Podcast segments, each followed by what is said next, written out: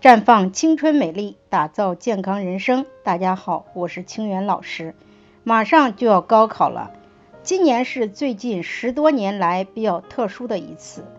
一方面是因为疫情的原因，造成无法在学校学习，只能在家上网课自学；另一方面，在高考的日期上也比以往推迟了一个月。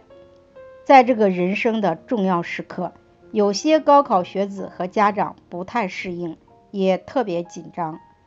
马女士家女儿今年参加高考，眼看高考时间马上就要到了，她算算孩子的月经。好像就在那几天。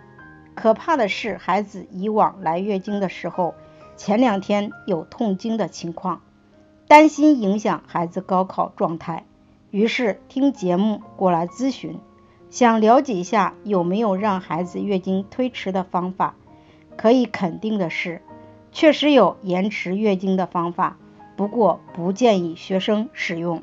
子宫内膜的生长完全依赖于激素。一旦没有激素的支持，子宫内膜便会脱落并排出体外，形成月经。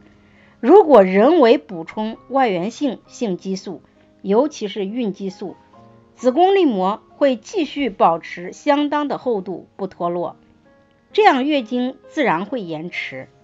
正常月经是女性健康的标志，而服药人为的制止本来应该按时到来的月经。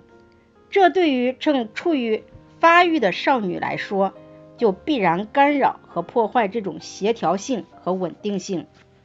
推迟月经一般使用雌激素、孕激素，是通过打乱机体的内分泌规律来达到目的的。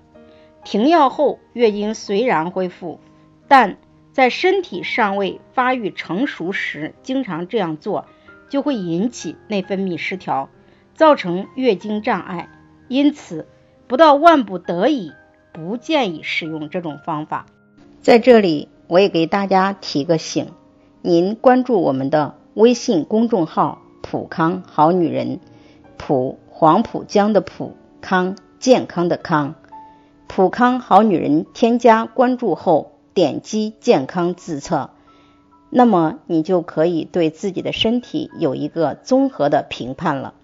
健康老师会针对您的情况做一个系统的分析，然后给您指导建议。